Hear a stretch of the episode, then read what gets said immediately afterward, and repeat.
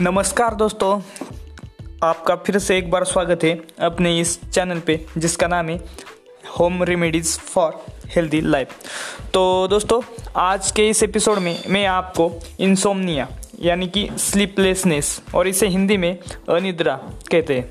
तो इसके बारे में मैं आज आपको थोड़ी सी जानकारी देने वाला हूँ, और इसके बारे में जो भी टिप्स वगैरह हैं, मैं अगले एपिसोड में वो आपको बता दूँगा।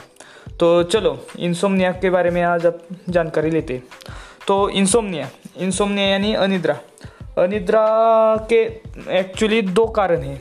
एक मेडिकल प्रॉब्लम्स और एक साइकोलॉजिकल प्रॉब्लम्स तो मेडिकल प्रॉब्लम्स में थायराइड अर्थराइटिस डायबिटीज़ इन जैसी बीमारियाँ आती है मेडिकल प्रॉब्लम्स में। और साइकोलॉजिकल प्रॉब्लम्स में डिप्रेशन एनजाइटी पैन पैनिक इन जैसे इन जैसी बीमारियाँ साइकोलॉजिकल प्रॉब्लम्स में आती है। तो क्या होता है कुछ लोगों को ये तकलीफ़ होती है कि उनको नींद नहीं आती या देर से नींद आती है। तो इन ये ये कुछ का लक्षण है जिनको जिनको अनिद्रा की प्रॉब्लम है। तो क्या क्या लक्षण होते हैं तो हम इसमें आज डिस्कस करते, आज डिस्कस करते हैं इस एपिसोड में। तो इसके लक्षण क्या होते हैं?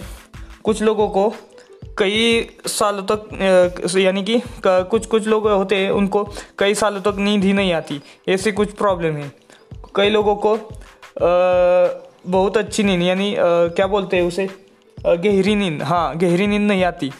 तो कई लोगों को जल्दी सोते दस बजे सोते, दस बजे सो गए तो ग्यारह, बारह बजे उनकी नींद खुल जाती है।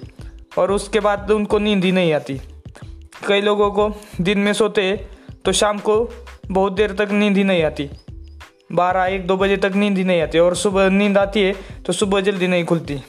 तो ऐसे कुछ प्रॉब्लम्स होती है अनिद्रा में। आ, और अनिद्रा जिस कई कई लोगों को तो नींद ही नहीं आती पूरे रात में। तो यही अनिद्रा के लक्षण है। और कई लोगों को भी कुछ और कुछ लक्षण होते हैं।